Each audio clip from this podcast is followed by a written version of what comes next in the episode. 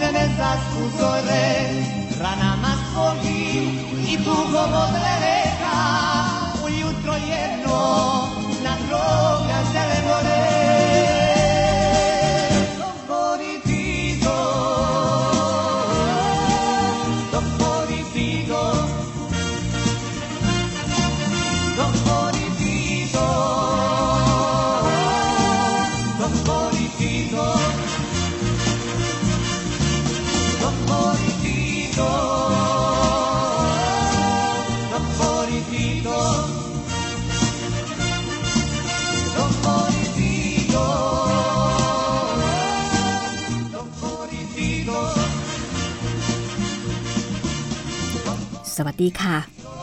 กลับมาเจอกันที่นี่เช่นเคยนะคะ วิทยุไทย PBS ออนไลน์ วิทยุข่าวสารสาระเพื่อสาธารณะและสังคม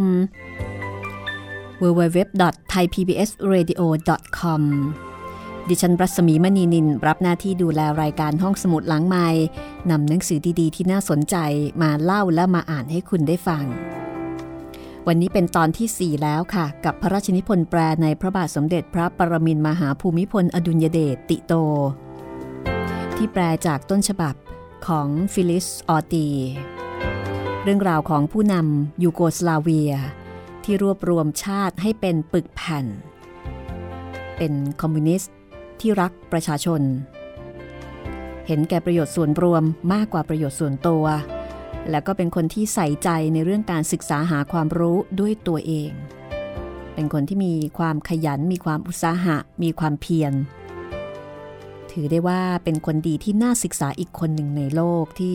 พระบาทสมเด็จพระเจ้าอยู่หัวรัชกาลที่ 9 ทรงพระกรุณานะคะ สละเวลาจากพระราชภารกิจแปลเรื่องนี้ ให้เด็กเยาวชนและคนไทยได้ศึกษาชีวิตของผู้นำคนสำคัญคนหนึ่งของโลก ความเดิมตอนที่แล้วค่ะ ติโตติดคุก ในฐานะเผยแพร่ความคิดคอมมิวนิสต์ แต่การติดคุกกลับเป็นผลดี เพราะว่ามีโอกาสได้เรียนหนังสือเพิ่มเติมจากในคุก แล้วก็มีโอกาสได้เจอเจอพวกคอมมิวนิสต์ด้วยกัน ติโตเริ่มมีบทบาทโดดเด่น และได้รับนามแฝงว่าติโต จากชื่อเดิมว่าโยซิฟบรอซและเมื่อออกจากคุกก็มาทำงานในมอสโกรัสเซีย หลังจากนั้นมีการกวาดล้างคอมมิวนิสต์ในรัสเซียโดยสตาลิน จึงมีการย้ายที่ทำการพรรคคอมมิวนิสต์จากเวียนนาไปปารีส เพราะว่าน่าจะปลอดภัยกว่า ติโตได้รับแต่งตั้งให้เป็นเลขาธิการพรรคคนใหม่แทนคนเดิมที่ถูกประหารชีวิต จากนั้นก็มีเหตุการณ์ที่นาซีของฮิตเลอร์ คุกคามยูโกสลาเวียทำให้ประชาชนหันมาสนับสนุนพรรคคอมมิวนิสต์ที่ผิดกฎหมาย เพราะว่าตอนนั้นพรรคคอมมิวนิสต์ก็มีเครือข่ายมากมายทั่วประเทศ จากการทำงานอย่างหนักของติโต ที่พยายามป้องกันประเทศของตัวเองอย่างเต็มที่ เรื่องราวจะเป็นอย่างไรต่อไปนะคะ เชิญคุณรับฟังค่ะจากพระราชนิพนธ์แปลของพระบาทสมเด็จพระปรมินมหาภูมิพล อดุลยเดชติโตค่ะ ตอนที่ 4 ช่วงที่ 1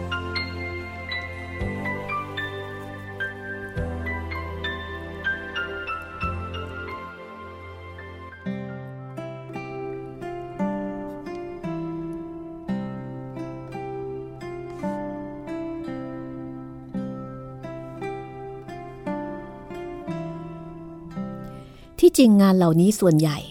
แม้จะทำตามคำสั่งของติโต ผู้ช่วยที่สามารถซึ่งเขาได้เลือกเฟ้น เป็นผู้ดำเนินการแทนระหว่างที่เขาไม่อยู่ ในช่วงเวลาสองปีจนถึงปี 1940 ติโตต้องไปอยู่มอสโกถึง 11 เดือน เขาได้รับมอบภาระร่วมกับอีกสองคน ในการแปลเรื่องประวัติของพรรคคอมมิวนิสต์ หรือบอลเชวิกซึ่งสตาลินเป็นผู้เขียน จากภาษารัสเซียเป็นภาษาเซอร์โบโครแอตซึ่งเป็นภาษาที่ใช้ในยูโกสลาเวีย อันเป็นงานที่ลำบาก โดยเฉพาะการแปลต้องได้รับการตรวจทานเพื่อมิให้ปรากฏการผิดเพี้ยนคลาดเคลื่อนใด ๆ ทางภาษา หรือมิให้มีการตีความที่เพี้ยนไปจากลัทธิแม้แต่เล็กน้อย หรือที่จะแสดงความเข้าใจผิดมาร์กซิสตามยี่ห้อของสตาลิน งานยิ่งลำบากมากขึ้นเมื่อเพื่อนร่วมงานทั้งสองคนถูกกำจัด และเขาต้องทำงานให้เสร็จแต่ลำพัง พวกเจ้านายรัสเซียของเขาอยากจะพิสูจน์ความภักดีของตนต่อสตาลิน จึงถือว่างานนี้มีความสำคัญยิ่งกว่างานอื่นใดที่ติโตจะต้องทำในยูโกสลาเวียสำหรับติโตเองเหมือนตกนรก เพราะต้องอยู่ในบรรยากาศอันมีภัย และตึงเครียดในมอสโกทั้งถูกตัด จากปฏิบัติการในประเทศของตนเอง แต่เขากัดฟันทำต่อไป เพราะทราบดีว่า การทำให้ภารกิจลุล่วงโดยดีเป็นทางเดียวที่จะหลบกลับไปประเทศของตนซึ่งปลอดภัยกว่าได้ เมื่อเสร็จงานแล้ว เขาได้รับเงินเป็นรางวัล ซึ่งเขาได้ซื้อแหวนเพชรที่เขายังสวมอยู่ทุกวันนี้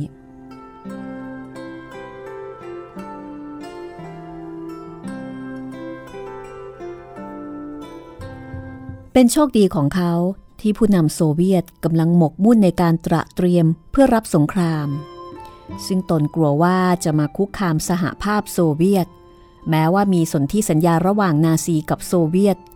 ในเวลานั้นผู้นำโซเวียตสนใจในการกวดขันกับพวกคอมมิวนิสต์เก่าๆ ในประเทศเล็กๆ น้อยลง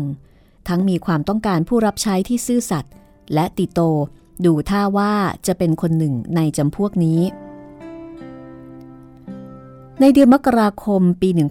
1940 ติโตกลับจากสหภาพโซเวียตถึงยูโกสลาเวีย เขาไม่เคยเปิดเผยว่าสามารถได้รับอนุญาตโดยวิธีใด ผู้ร่วมงานของเขาจำนวนหนึ่งถูกกักไว้ในรัสเซีย และต้องอยู่ที่นั่นตลอดสงคราม บางคนเช่นดิมิทรอฟและอูบริชกลับประเทศของตนได้ในฐานะตัวเชิดของโซเวียต ต่อเมื่อสงครามยุติลง การเดินทางของติโตเป็นไปอย่างเสี่ยงอันตรายมาก เขาต้องเสี่ยงต่อการถูกตำรวจชายแดน ซึ่งระมัดระวังมากในยามสงคราม จับกลุ่มฐานเป็นคอมมิวนิสต์ตัวร้าย เขาจัดการการเดินทางด้วยตนเอง คือเขาเคยเห็นมามากแล้วว่า การเดินทางซึ่งกรม ORG ของคอมมินเทิร์นจัด เคยเกิดอุปสรรคขัดข้องนานาประการ เพราะขาดสมรรถภาพหรือด้วยเหตุอื่น ซึ่งอาจยิ่งร้ายกว่าอีก ถึงแม้เขาป่วยเป็นไข้หวัดใหญ่ในตอนนั้น เขายังไม่กล้าเลื่อนกำหนดออกเดินทาง จึงลงเรือโซเวียตลำหนึ่งจากท่าเรือโอเดสซาชายทะเลดำฝั่งรัสเซีย มุ่งไปอิสตันบูลในตุรกีซึ่งเป็นกลาง ในการเดินทางเขาใช้หนังสือเดินทางที่ปลอมชาติเป็นชาวแคนาดา โดยใช้ชื่อว่าสปิริดอนเมกัสซึ่งสมมุติว่าเป็นบุคคลที่แปลงชาติ มาอยู่ใต้อานัตของอังกฤษ และได้มามีสัญญาทำงานเป็นวิศวกรต่างชาติในสหภาพโซเวียต เขามีแผนที่จะเดินทางรถไฟสาย Orient Express ซึ่งยังคงเดินระหว่างอิสตันบูลกับปารีสและตั้งใจจะลงจากรถไฟในประเทศยูโกสลาเวียโดยไม่ให้ใครสังเกต แต่เสียแผนไปเมื่อเขามาถึงอิสตันบูล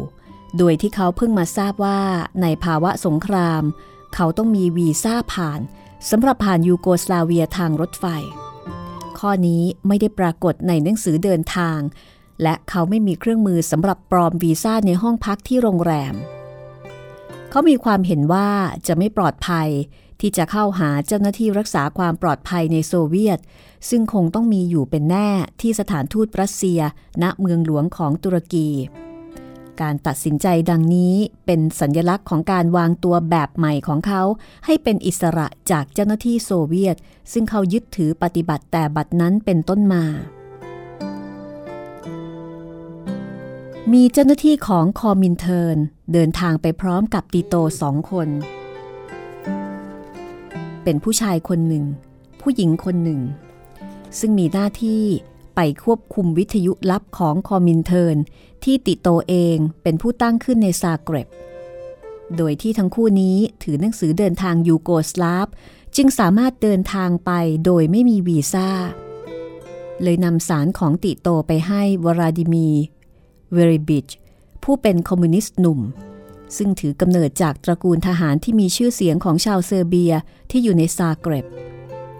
เวริบิช จัดหนังสือเดินทางปลอมอีกใบอย่างเร่งด่วน พร้อมด้วยวีซ่าสำหรับติโต แต่เมื่อได้รับติโตก็ยังไม่พอใจ เขามีความตั้งใจแน่วแน่ที่จะไม่ให้ถูกจับในระยะสำคัญยิ่งของชีวิตการงานของเขานี้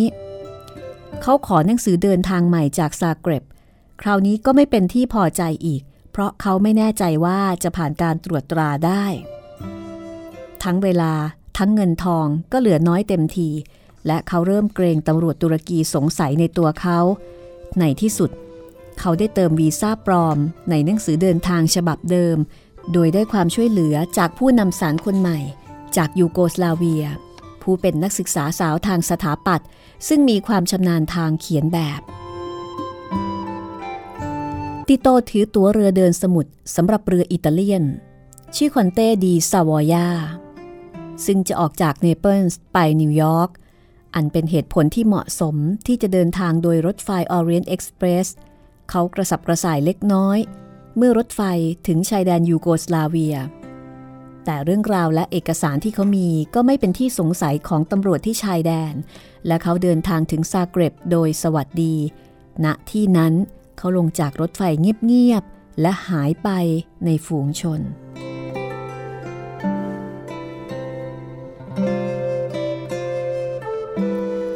ทันใดที่ถึง เขาคืนสู่ตำแหน่งหัวหน้าพักในยูโกสลาเวีย และเริ่มเร่งรัดการตระเตรียม โดยช่วยโอกาสอันดีที่มีสถานการณ์สงครามเพื่อเป้าหมายสำคัญ คือการทำลายรัฐบาลที่มีอยู่ในเวลานั้น และให้รัฐบาลปฏิวัติคอมมิวนิสต์ ยึดอำนาจการปกครอง ในปี 1940 การที่พวกคอมมิวนิสต์จะสามารถปฏิวัติสำเร็จ โดยไม่ได้รับความช่วยเหลือโดยตรงจากรัสเซีย ดูจะเป็นสิ่งสุดวิสัยที่จะกระทำได้ แต่เป็นสัญลักษณ์ของติโตในขณะนั้นและตลอดสงคราม ที่จะปฏิบัติเพื่อเป้าหมายสำคัญของตนอย่างไม่ย่อท้อและสุดกำลัง โดยไม่คำนึงถึงว่าจะมีหวังสำเร็จหรือไม่เพียงใด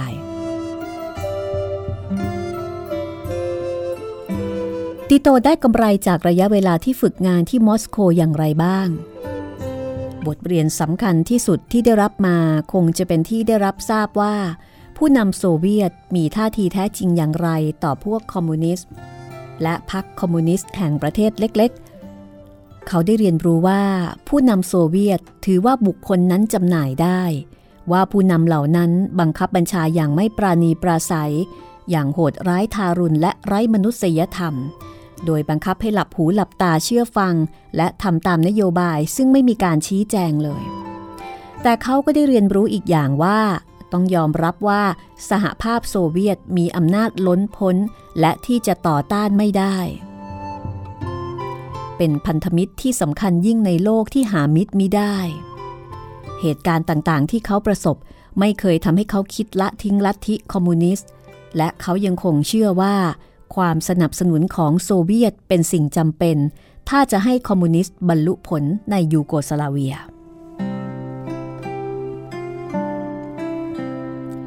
เขาได้เรียนรู้ซึ้งถึงจิตใจของมนุษย์ รู้วิธีดูคน รู้จักใช้คน และวิธีที่จะปฏิบัติกับผู้อื่น เพื่อได้ประโยชน์เต็มที่จากแต่ละบุคคล การกวาดล้างที่น่ากลัวของสตาลิน สอนให้เขาทราบว่า ความหวาดกลัวเป็นอาวุธที่อาจจะทำให้เสียผลที่ต้องการก็ได้ เมื่อเขาถึงสหภาพโซเวียตใหม่ ๆ หลังออกจากคุก เขามีความรู้ที่ยังจำกัดเกี่ยวกับความสำคัญของการจัดระเบียบให้ดีและมีประสิทธิภาพ ในงานลับของคอมมิวนิสต์ หลังจากได้ทำงานให้คอมินเทิร์นเป็นเวลาหลายปี เขายิ่งตระหนักในความสำคัญข้อนี้ ด้วยได้เห็นอะไรๆหลายต่อหลายอย่าง ถึงปี 1940 เขาเห็นชัดเจนมากขึ้นมากในสิ่งควรทำและไม่ควรทำในปฏิบัติการลับ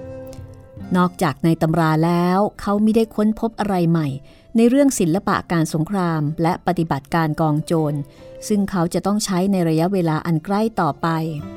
แต่ก็ได้เรียนรู้หลายอย่างในศิลปะของการเป็นผู้นำ และแม้ว่าส่วนใหญ่จะไม่ได้รู้ตัว เขาได้รู้จักตัวเองดีขึ้นมาก และรู้ความสามารถของตนในการเป็นผู้นำความรู้ทั้งหมดนี้จะได้เป็นประโยชน์อันล้ำค่า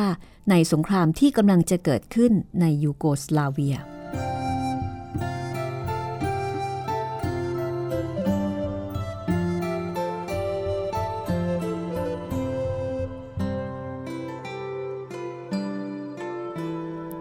บทที่ 5 เตรียมรับศึก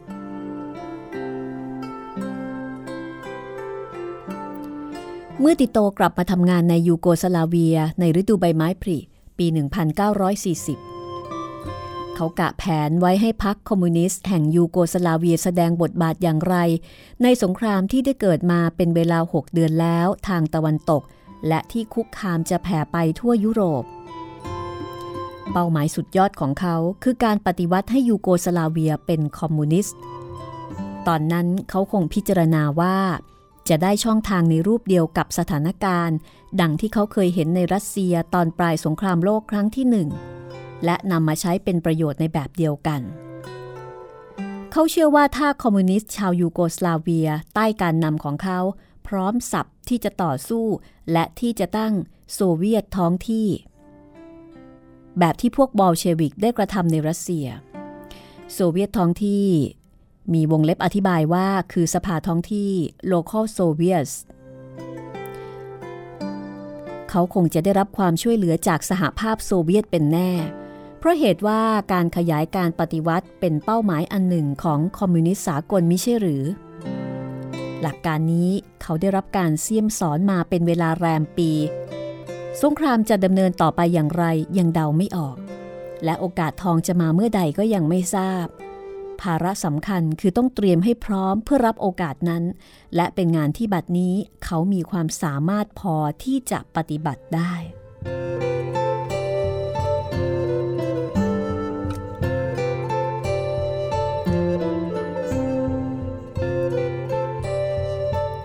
ติโตทราบตระหนักว่าเขาจะทำอะไรไม่สำเร็จ หากไม่มีพรรคที่มีความสามัคคีและมีวินัย มีความเชื่อฟังกรรมการบริหาร ซึ่งตัวเขาเป็นผู้นำในฐานะเป็นเลขาธิการโดยมีคอมินเทิร์นหนุนหลัง เขาต้องจัดให้ทุกภาคของประเทศ มีกรรมการซึ่งตั้งขึ้นอย่างมีระเบียบ และประกอบด้วยสมาชิกที่แน่ใจได้ว่า จะปฏิบัติตามคำสั่งของกรรมการกลาง ทั้งจะต้องมีการสื่อสารลับที่ดี หมายความว่าจะต้องวางขายสายลับอย่างซับซ้อน สายบางรายจำต้องปฏิบัติการอย่างปิดบัง บางรายที่สามารถอยู่ในสังคมอย่างเปิดเผย เพราะไม่ถูกสงสัยจะได้รับมอบให้ทำหน้าที่ผู้นำสาร และปฏิบัติการต่างๆ มากมายเพื่อให้องค์การทำงานได้ งานสำคัญที่สุดงานหนึ่งคือการหาทุน เพราะปฏิบัติการภายในของพรรคมีได้รับการสนับสนุนจากคอมินเทิร์นเสียแล้ว แม้ว่าจำนวนสมาชิกประมาณว่ามีอยู่ถึง 12,000 คน ก็คงไม่ได้เสียค่าสมาชิกกันทั้งหมด และค่าสมาชิกนั้นก็คงไม่สูงนัก ภาระของติโตคือให้มีรายได้ด้านอื่นที่เป็นกอบเป็นกรรมเข้าพัก เขาปฏิบัติโดยผ่านเพื่อนที่เขามีในหมู่ชนชั้นกลางที่ร่ำรวย เช่น ตระกูลรีบ้า ตระกูลเวเลบิด และวลาดิมีบาการิชที่อยู่ซาเกร็บ และโกซาโปโปวิช ตระกูลริปนิก้า และตระกูลอื่นที่อยู่เบลเกรดและที่อื่น รวมทั้งผู้ร่วมงานและผู้คุ้นเคยของตระกูลเหล่านี้ พรรคยังได้รับการช่วยเหลือในรูปบริการและสิ่งของด้วย เช่น รถยนต์ อุปกรณ์การพิมพ์ การให้ห้องและบ้านอยู่ อุปกรณ์วิทยุ การช่วยเหลือในการเดินทาง เสื้อผ้า อาหาร และงานทุกชนิดที่ทำให้โดยไม่คิดมูลค่า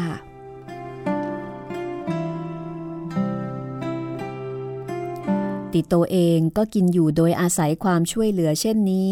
แม้เขาเองจะมีทุนเป็นเงินสดไม่ใช่น้อย ในซาเกรบงานบางหน้าของเขาคือเป็นวิศวกรที่มีฐานะดี ผู้มีงานที่ต้องเดินทางภายในประเทศและนอกประเทศบ่อยๆ งานบางหน้านี้ใช้การได้ดีมาแล้ว และไม่เคยถูกเปิดหน้ากาก เขาสวมแหวนเพชรคู่ใจ แต่งตัวอย่างดี โดยมีช่าง ซึ่งเป็นสมาชิกพักเป็นผู้ตัดให้ และขี่รถฟอร์ดคันเล็ก โดยมีสมาชิกพักที่สวมหมวกแก๊ปทำหน้าที่เป็นคนขับให้อยู่บ่อยๆ เขาได้เช่าบ้านที่อยู่สบาย ในละแวกที่เป็นบ้านอาศัยของซาเกร็บ และเข้าได้ดีกับเพื่อนบ้าน และไม่เคยให้ทราบเรื่องส่วนตัวของเขามากนัก เมื่อเดินทางโดยรถไฟ โดยมากเขาขึ้นชั้นหนึ่ง และบางคราวก็เดินทางโดยเครื่องบิน ซึ่งในสมัยนั้นนับว่าเป็นการเดินทางที่รู้ราและถือว่าแปลกกว่าทุกวันนี้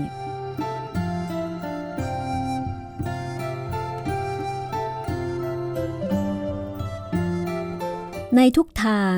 เขามีชีวิตและวางตัวแตกต่าง จากที่ฝ่ายตำรวจจะคาดคะเนจากโยซิฟบรอชซึ่งมีประวัติเป็นผู้ก่อการคอมมิวนิสต์ รูปถ่ายในประวัติ ของตำรวจเป็นรูปชายหนุ่มผอมเกรง ผมยุ่ง หน้าซูบและตาขวาง แต่ตอนปี 1940 เขาดูเป็นชนชั้นกลางที่อยู่ดีกินดี และมีความสำเร็จในชีวิต และเขาก็วางตัวให้เข้ากับภาพพจน์อย่างดีเยี่ยม จนกระทั่งดูเป็นธรรมชาติ อันนี้ทำให้สะดวกในการเข้าพบพวกชนชั้นสูงในสังคม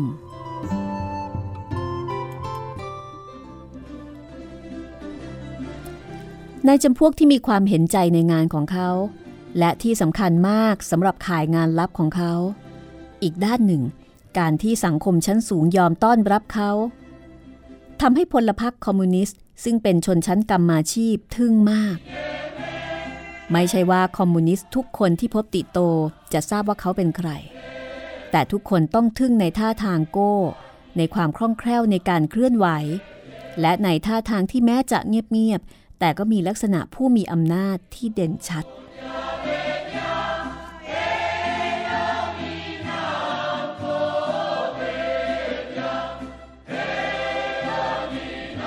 ติโตเป็นคนที่ให้ความสำคัญกับการแต่งตัวนะคะ เป็นคนที่แต่งตัวดี แต่งตัวโก้ โดยมองว่าการแต่งตัวมีผลสำคัญต่อการทำงานด้วย แล้วก็เป็นความชอบส่วนตัวด้วย เรื่องราวจะเป็นอย่างไรต่อไปพักสักครู่ แล้วเดี๋ยวกลับมาฟังชีวิตของติโตกันต่อค่ะ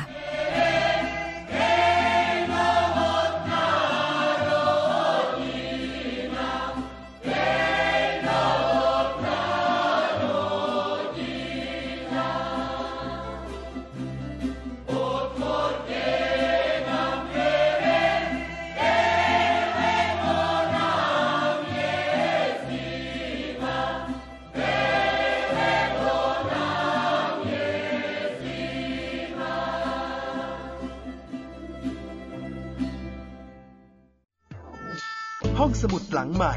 ห้องสมุดที่ฟังได้ทางวิทยุกับรัศมีมณีนิน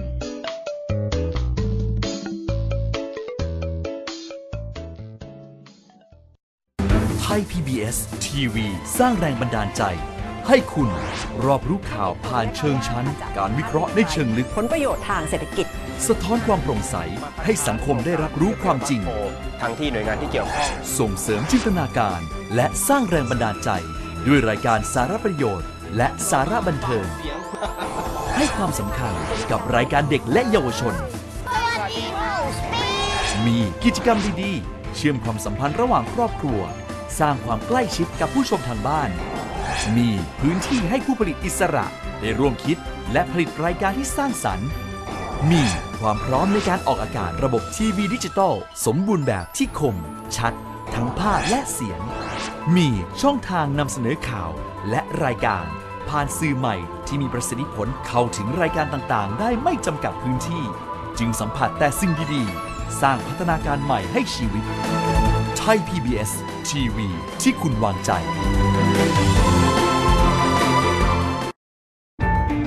ฟังสปอตตัวนี้แล้ว อย่าเพิ่งตกใจนะครับพี่น้องชาวไทย วันนี้ประเทศไทยมีผู้สูงอายุถึง 10 ล้านคน จำนวนผู้สูงอายุจะมีมากกว่าเด็กและวัยรุ่นหนึ่งใน 10 ต้องอยู่ตามลำพัง อายุจะยืนยาว แถมยังเจ็บป่วยและยากจน คุณคงไม่อยากเป็นหนึ่งในนั้นใช่ไหมครับ เตรียมตัวให้พร้อมตั้งแต่วันนี้ หัวใจไม่มีวันชรา ไทย PBS ติดปีกความคิด ห้องสมุดหลังใหม่ ห้องสมุดที่ฟังได้ทางวิทยุ กับรัศมีมณีนิน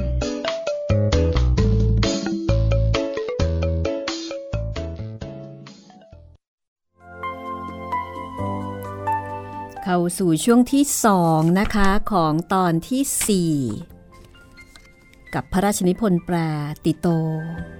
ในพระบาทสมเด็จพระปรมินมหาภูมิพล อดุลยเดชค่ะ ที่รายการห้องสมุดหลังใหม่ได้อัญเชิญนะคะ มาถ่ายทอดให้คุณได้ฟัง โดยการอ่านคำต่อคำเลยทีเดียวค่ะ พระราชนิพนธ์แปลเรื่องนี้ เล่าถึงชีวิตของอดีตผู้นำชาวยูโกสลาเวีย เป็นคอมมิวนิสต์นะคะ แต่ว่าเป็นคอมมิวนิสต์ที่รักประชาชน แล้วก็เป็นคอมมิวนิสต์ที่เก่ง เก่งและดี ไต่เต้ามาจากเด็กบ้านนอก ฐานะก็ไม่ได้ร่ำรวย ต้องปากกัดตีนถีบ ส่งเสียให้ตัวเอง เรียนหนังสือแล้วก็เรียนได้แค่อายุ 12 ก็ต้องออกจากโรงเรียน ถือว่าเป็นประวัติบุคคลที่สำคัญคนหนึ่งของโลกค่ะ เป็นคนรวบรวมยูโกสลาเวียให้เป็นปึกแผ่น เพราะว่ายูโกสลาเวียนั้นเป็นประเทศที่มีผู้คนหลากหลายเชื้อชาติเผ่าพันธุ์ ติโตเป็นสมญานามโยซิฟบรอซ คือชื่อจริง นี่เป็นพระราชนิพนธ์แปลที่พระองค์มุ่งหมายที่จะให้เยาวชนคนไทย ได้มีโอกาสศึกษาเรียนรู้ชีวประวัติ ผู้นำคนสำคัญของโลกค่ะ มีคุณผู้ฟังถามถึงเรื่องโรงแรมผีของออัฐจินดาที่ยังเล่าค้างเอาไว้ เรื่องโรงแรมผีจะกลับมาหลอกหลอนคุณอีกครั้งนะคะ หลังจากจบพระราชนิพนธ์เรื่องติโตค่ะ ตอนแรกเนี่ยตั้งใจว่าจะอัพขึ้นเว็บไซต์ให้คุณได้ดาวน์โหลด แต่ต้องขออภัยช่วงนี้หาเวลาไม่ได้จริง ๆ ค่ะ เพราะฉะนั้นจบจากติโต ได้ฟังโรงแรมผีต่อแน่นอนนะคะ ที่นี่ www.thaipbsradio.com ค่ะ ช่วยบอกต่อด้วยนะคะ ถ้าใครอยากจะใกล้ชิดพระอัจฉริยภาพทางด้านการแปลของพระองค์ท่าน และได้เห็นพระเมตตาความมุ่งหมายที่อยากจะให้เยาวชนและก็คนไทย ได้เรียนรู้ประวัติบุคคลสำคัญของโลกของพระองค์ท่าน ชวนกันอ่านและก็ชวนกันฟังพระราชนิพนธ์ของท่านค่ะ ถ้าไม่ได้อ่านก็มาฟังจากรายการห้องสมุดหลังใหม่ได้อ่านให้ฟังทุกถ้อยทุกคำเลยทีเดียว จะดาวน์โหลดแล้วก็ใส่ทำได้ใส่ซีดี เอาไว้ฟังตอนขับรถ หรือว่าตอนก่อนนอนเป็นประโยชน์ทั้งสิ้นค่ะ ถ้าคุณผู้ฟังพร้อมแล้วเราไปฟังกันต่อเลยนะคะ กับเรื่องราวของติโต ซึ่งกำลังอยู่ในช่วงของการวางแผน ที่จะป้องกันประเทศนะคะ ให้รอดพ้นจากการคุกคามของนาซี แล้วก็เป็นคอมมิวนิสต์ที่ท่าทางว่าจะเท่มากค่ะ เป็นคอมมิวนิสต์ที่ชอบแต่งตัว ชอบโก้ อันนี้เป็นลักษณะเด่นอย่างหนึ่งของติโตค่ะ เอาละ ฟังกันต่อได้เลยกับช่วงที่ 2 ของตอนที่ 4 ค่ะ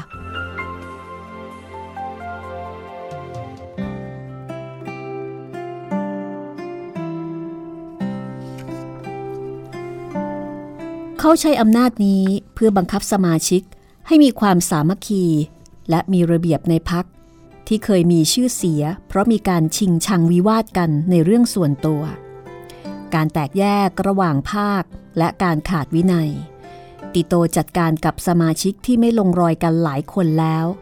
แต่พักก็ยังขาดความสามัคคี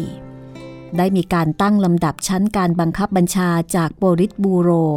ซึ่งเป็นชื่อของแกนของคณะกรรมการบริหาร ในซาเกร็บโดยผ่านทางพรรคส่วนภูมิภาคสำหรับโครเอเชียและสโลเวเนีย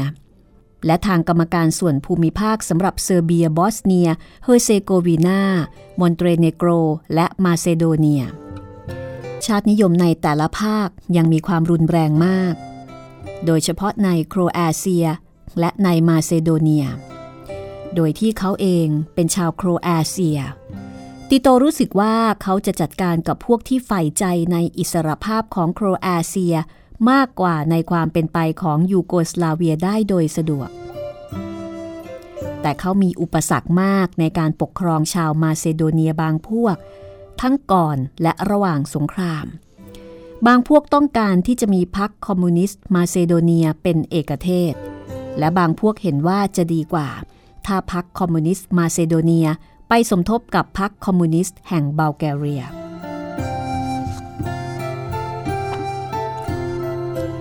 ลำดับรองลงมาจากกรรมการภาค คือกรรมการระดับเมืองหรือเขต และรองลงมาอีกพักก็แบ่งเป็นกลุ่มย่อย ซึ่งตามปกติประกอบด้วยจำนวนคนไม่เกิน 3 คน และทำงานด้วยกันโดยรับคำสั่งจากสมาชิก ที่เป็นผู้ติดต่อกับผู้บังคับบัญชาในระดับสูงถัดขึ้นไป เป็นการจัดระบบงานที่ยังไม่เข้ารูปเข้ารอย มีข้อขัดข้องเรื่อย เพราะสมาชิกร่อยหรอลงด้วยเหตุเพราะป่วยหรือถูกจับกลุ่ม วิธีการควบคุมงานของติโตยึดหลักในการส่งคณะพิเศษ ประกอบด้วยสมาชิกของกรรมการกลาง และสมาชิกหนุ่มๆที่ไว้ใจได้ ไปตามส่วนต่างๆ ของประเทศ เพื่อกระตุ้นความกระตือรือร้นในพักท้องถิ่นที่ท้อแท้ หรือหมดกำลังใจโลลารีบาชายหนุ่มซึ่งติโตได้เลือกไว้เป็นคนสนิทในปี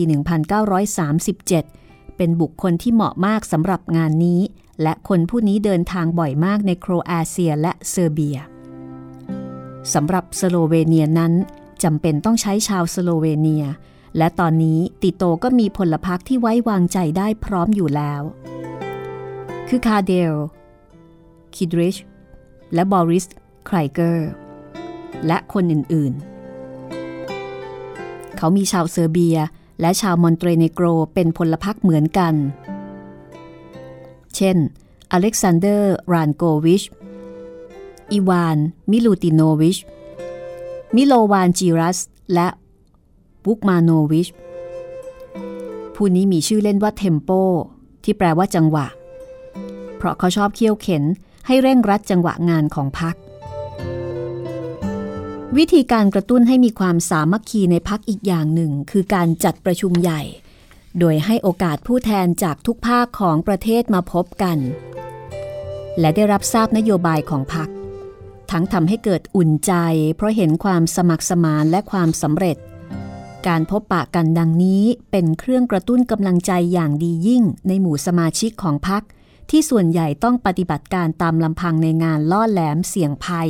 เช่น การแจกใบปลิวเถื่อน หรือการยุแย่ให้พระงาน และหนุนการเดินขบวน ติโตเริ่มจัดการประชุมพักดังนี้ ทันทีที่เขาเพิ่งกลับมายูโกสลาเวีย ในฤดูใบไม้ผลิปี 1940 โดยที่พักเป็นพักเถื่อน และตำรวจได้กวดขันสอดส่องการกระทำของคอมมิวนิสต์ ก็นับว่าเป็นการกระทำที่ห้าวหาญและเสี่ยงภัย เพราะหมายความว่าผู้นำของพักและสายงานสำหรับทุกส่วนของยูโกสลาเวีย เสี่ยงต่อการถูกจับกลุ่ม หากตำรวจสามารถรับทราบวี่แววว่าจะมีการประชุม ติโตจะไม่ใช่ติโตถ้าไม่องอาจ แต่แม้เขาชอบเสี่ยงโชคโดยมีเดิมพันสูง เขาก็ยอมให้โชคเป็นนายน้อยที่สุด การประชุมพักซึ่งจัดขึ้นระหว่างวันที่ 19 ถึง 23 ตุลาคม 1940 จัดได้ดีมากและมีผลดี มีผู้แทนจากทั่วประเทศรวม 101 คน และพบปะกันเป็นเวลา 3 วันในซาเกร็บ โดยไม่มีใครถูกตำรวจจับ สมาชิกเหล่านี้ได้พบผู้นำของพรรค และได้เลือกตั้งคณะกรรมการใหม่ โดยยืนยันรับรองกรรมการซึ่งติโตเองต้องประสงค์ ความเกรงกลัว ควบกับความกระตือรือร้นได้ก่อให้เกิดสามัคคี ซึ่งยากที่จะหาได้แต่ก่อน ผู้แทนได้รับทราบการปรับปรุงพักที่ติโตได้กระทำนับแต่ได้มาเป็นเลขาธิการ ติโตเป็นผู้รายงานเอง เขากล่าวอย่างสั้นๆ ถึงกลุ่มบุคคลที่ไว้ใจไม่ได้ที่ต้องกวาดล้างไป อันนี้เป็นเรื่องที่ล่อแหลม และกล่าวต่อไปอย่างยืดยาวกว่า และหนักแน่นกว่า ว่าต้องเร่งรัดให้มีคนหนุ่มที่คึกคักเข้าพัก เพื่อเป็นรากฐานที่ไว้ใจได้สำหรับเป็นกำลังหลัก ความสำคัญที่ต้องมองสู่อนาคตไม่ใช่ที่อดีต เพื่อแสดงว่าพักมีจุดหมายและมีหลัก ที่เป็นของยูโกสลาเวียล้วนๆจริง ๆ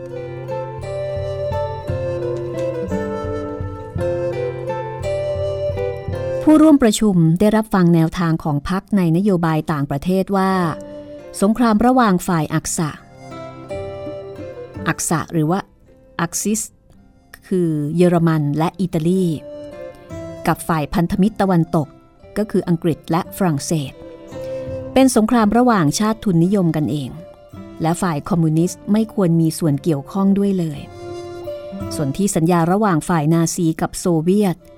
ต้องถือว่าเป็นการกระทำที่อาจหาญเพื่อธำรงสันติภาพ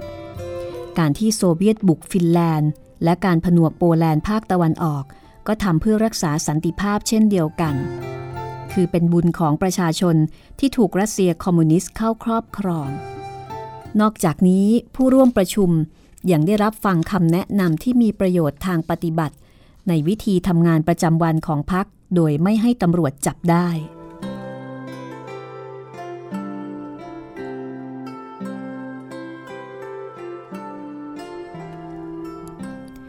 การประชุมครั้งนั้น เป็นการสาธิตไปในตัวในเรื่องความยากลำบากของสิ่งที่เรียกกันว่า conspiracia หมายถึงปฏิบัติการลับใต้ดิน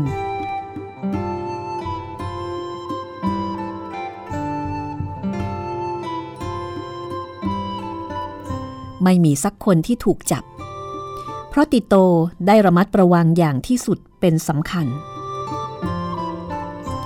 แต่ที่การประชุมครั้งนี้เป็นไปโดยดี เช่นเดียวกับปฏิบัติการของเขาหลายต่อหลายครั้ง ก็เพราะเขาเป็นคนมีโชคดีอย่างประหลาด เขาได้ระมัดระวังในการใช้แต่พวกคอมมิวนิสต์ที่ไว้วางใจได้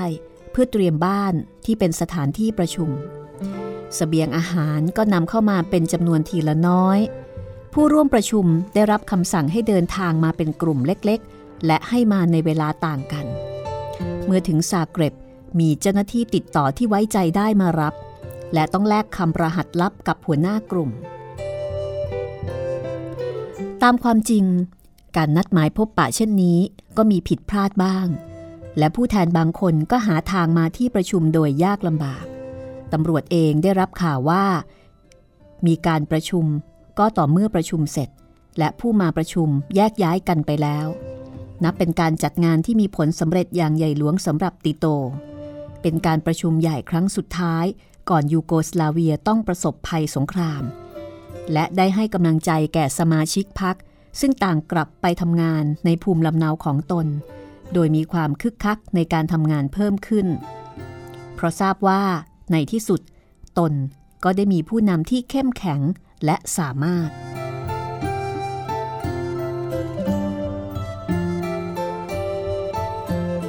ในเดือนตุลาคมปี 1940 นั้น ไม่มีวี่แววเลยว่า ภายในปีนั้นเอง ผู้นำของพรรคจะกลับกลายมาเป็นผู้นำการต่อสู้เพื่ออิสรภาพกับพวกนาซีในยูโกสลาเวีย ระยะเวลานั้น ฮิตเลอร์กำลังรุ่งโรจน์สุดขีด โปแลนด์ นอร์เวย์ และประเทศทางตะวันตก รวมทั้งฝรั่งเศสถูกยึดแล้ว อังกฤษต้องล่าถอยทัพจากดันเคิร์ก และต้องอยู่เดียวดาย โดยไม่มีพันธมิตรเหลือเลย กรุงลอนดอนต้องเผชิญกับการโจมตีทางอากาศอย่างหนักหน่วงจากเยอรมัน ซึ่งเริ่มต้นก่อนการประชุมใหญ่หนึ่งสัปดาห์ การที่เยอรมันจะเข้าครอบครองยุโรปตะวันออกไม่เป็นสิ่งที่น่าสงสัยอีกแล้ว ทหารเยอรมันได้ยึดบ่อน้ำมันในรูเมเนียแล้ว และผู้นำของประเทศยุโรปตะวันออกถูกกดดันอย่างรุนแรง ให้เข้าร่วมสนธิสัญญาสามเศร้า ของเยอรมัน อิตาลี ญี่ปุ่น สิ่งบอกเหตุบางประการที่จะแสดงการเปลี่ยนโฉมหน้าของสงคราม ก็ยังไม่เป็นที่สังเกตชัดเจนในเวลานั้น คือหลังจากได้รับชัยชนะในการบุกอบิสซีเนีย มุสโสลินีได้ตกลงใจที่จะบุกประเทศกรีซแล้ว อันเป็นการกระทำที่ทำให้เยอรมันเสียเวลาและเสียแผน ศึกแห่งบริเตนประสบความล้มเหลว และก็ช้าเกินไปเสียแล้วที่จะบุกอังกฤษทางทะเลในปีนั้น ที่สำคัญที่สุด คือตอนต้นเดือนกันยายน ประธานาธิบดีรูสเวลท์ได้เริ่มเคลื่อนไหวอย่างระมัดระวัง สู่โครงการยืมเช่าอุปกรณ์ ซึ่งได้ให้ความช่วยเหลือที่ชุบชีวิตอังกฤษในปีต่อไป จนกระทั่งเหตุการณ์เพิร์ลฮาร์เบอร์ได้นำพาให้สหรัฐอเมริกาเข้ามาเป็นพันธมิตรกับอังกฤษเต็มตัว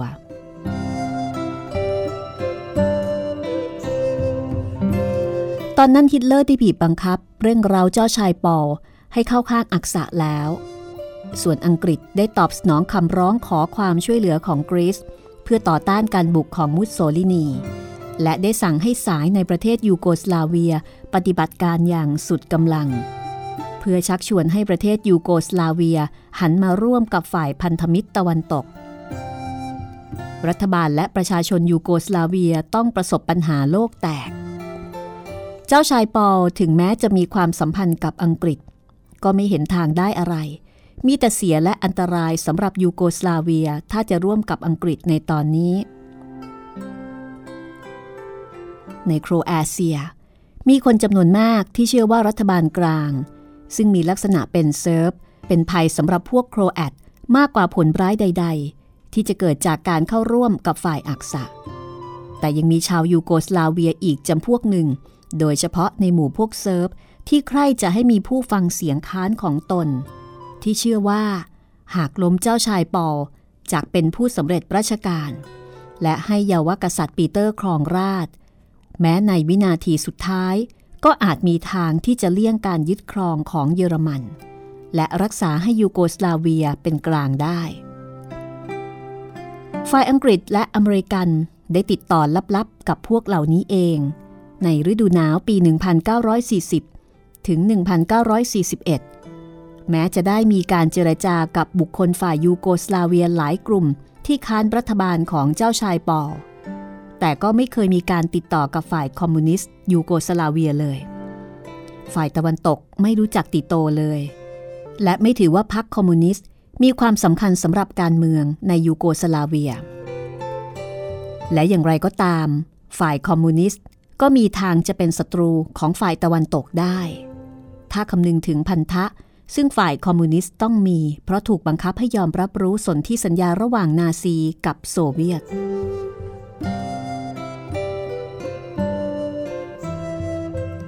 หลังจากทวงเวลาอย่างยากลำบากเป็นเวลาหลายเดือน ในที่สุดตอนฤดูใบไม้ผลิ ปี 1941 ยูโกสลาเวียจำต้องตัดสินใจ วันที่ 4 มีนาคม เจ้าชายปอลยอมอัปยศไปพบฮิตเลอร์ ที่แบร์ชเตสการ์เทนที่พักของฮิตเลอร์บนภูเขาในบาวาเรียสองวันภายหลัง ตอนเจ้าชายกลับมาเบลเกรด รัฐบาลยูโกสลาเวียยอมตกลงนามในสนธิสัญญาที่ผูกมัดตนกับเยอรมัน แม้จะได้ถ่วงเวลาไว้ถึงวันที่ 20 มีนาคม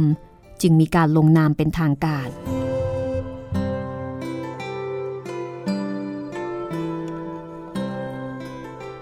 สนธิสัญญานี้เป็นเปราะสุดท้ายในการเข้าควบคุมยุโรปตะวันออก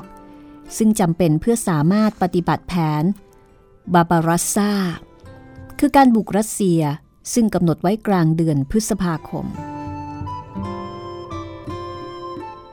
ฮิตเลอร์ไม่ได้คาดหมายถึงความรู้สึกเกลียดนาซีที่รุนแรงมากในยูโกสลาเวีย โดยเฉพาะในเบลเกรด เจ้าชายปอลถูกบังคับให้ออกจากผู้สำเร็จราชการ และรัฐบาลใหม่เข้ามาบริหาร โดยพระราชโองการของพระเจ้าปีเตอร์ ทรงพระราชสมภพในปี 1923 ซึ่งมีประกาศให้ทรงบรรลุนิติภาวะ ผู้นำในการยึดอำนาจครั้งนี้เป็นกลุ่มนายทหาร รวมทั้งนายพลจัตวาบอรามิโกวิช และพลเอกดูซานซิโมวิช ผู้เข้ารับตำแหน่งนายกรัฐมนตรีคนใหม่ การที่ประชาชนเห็นด้วยในการล้มเจ้าชาย ผู้สำเร็จราชการและรัฐบาลเดิม แสดงออกมาในการชุมนุมสนับสนุนในเบลเกรด ในลิวบลิยานาในสปลิตและในเมืองอื่นๆ ยกเว้นแต่ในซาเกร็บ เพราะพวกโครแอตยังคงมีความรู้สึกไม่สนิทใจกับรัฐบาลใดที่ส่วนใหญ่เป็นชาวเซิร์ฟคำขวัญของหมู่ชนที่ว่าสงครามดีกว่าสนธิสัญญา เป็นพยานของความหวังที่แรงกล้า ว่าการยึดอำนาจจะนำไปสู่นโยบายที่ต่อต้านอักษะมากขึ้น พรรคคอมมิวนิสต์ไม่มีส่วนร่วมในการยึดอำนาจครั้งนี้ และอาจจะไม่ทราบล่วงหน้าเลย แต่มีคอมมิวนิสต์จำนวนมากที่ร่วมแสดงการสนับสนุน พวกนี้พอใจที่ได้เห็นผู้สำเร็จราชการผู้เคยเป็นศัตรูคู่อาฆาตมานานนักต้องสิ้นอำนาจลง และแม้จะเป็นนโยบายของคอมมินเทิร์น วกนี้ก็ไม่สนับสนุนฝ่ายอักษะอย่างใจจริง ที่จริงแล้วรัฐบาลใหม่ไม่กล้ายกเลิกสนธิสัญญาสามเส้า และไม่ได้มีทั้งเวลาทั้งโอกาสที่จะตั้งนโยบายใหม่ใด ๆ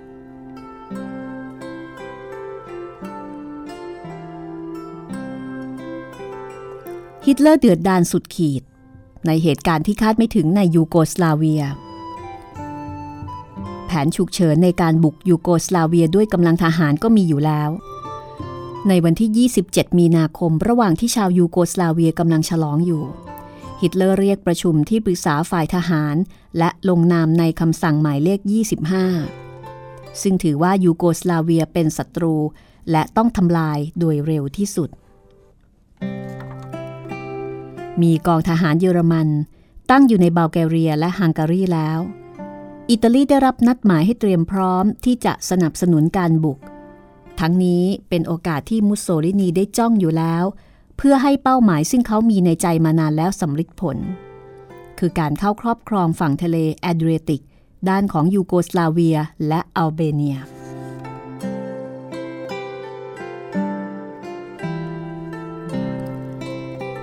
เช้าตรู่วันที่ 6 เมษายน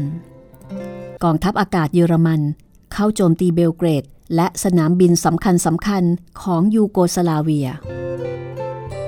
ในเวลาเดียวกัน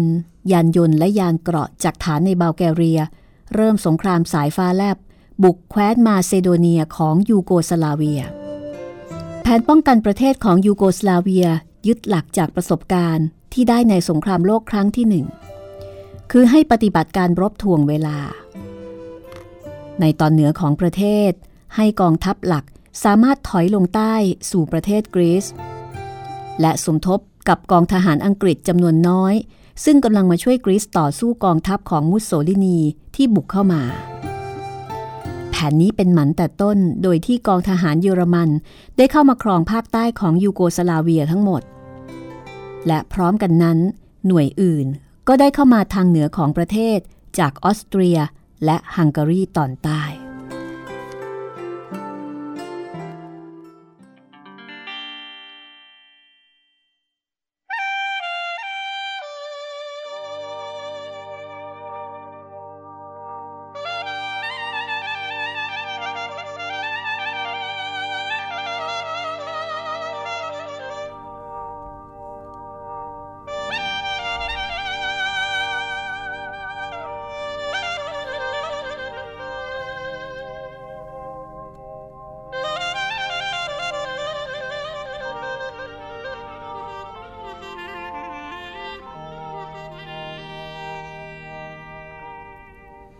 กองทัพยูโกสลาเวีย ตั้งรับอย่างอ่อนแอ เพราะมีจำนวนน้อยมาก ทั้งระดมพลเข้ามาเพียงครึ่งเดียว และมีอาวุธที่ไม่เหมาะสมสำหรับต้านยุทธวิธีสงครามแบบสายฟ้าลับ และอาวุธที่เหนือกว่าของเยอรมัน มีหลายหน่วยที่ไม่ได้มีโอกาสที่จะสู้รบเลย ในโครแอเซีย ทหารบางกองไม่มีแม้แต่กำลังใจ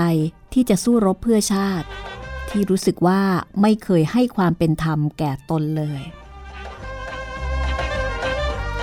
ภายในสัปดาห์เดียว ฝ่ายเยอรมันสามารถครอบครองส่วนใหญ่ของประเทศ และการต่อต้านที่เป็นระบบในยูโกสลาเวียก็หมดสิ้นไป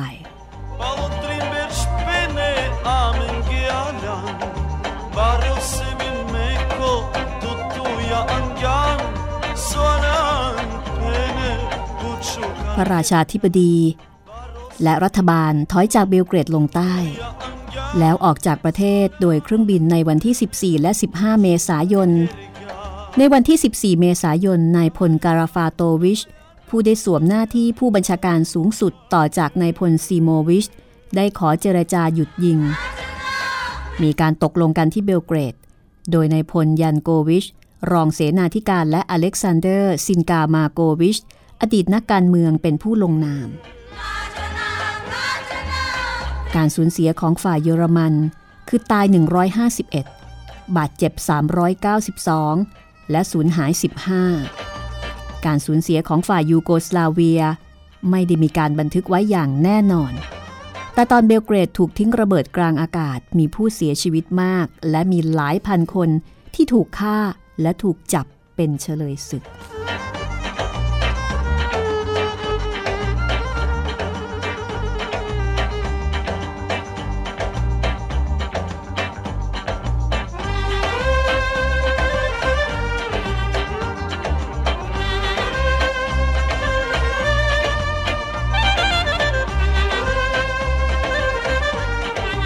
ติดตามเรื่องราวของติโต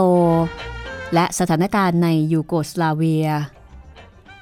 ตอนหน้า ตอนที่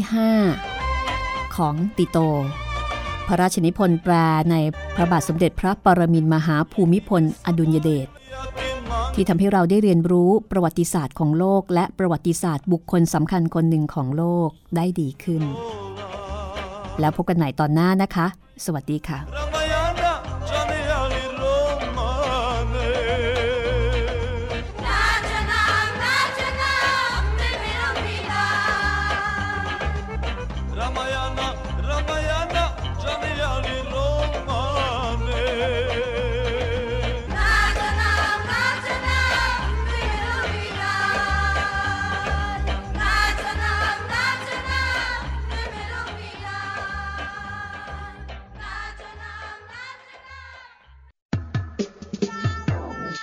ห้องสมุดหลังใหม่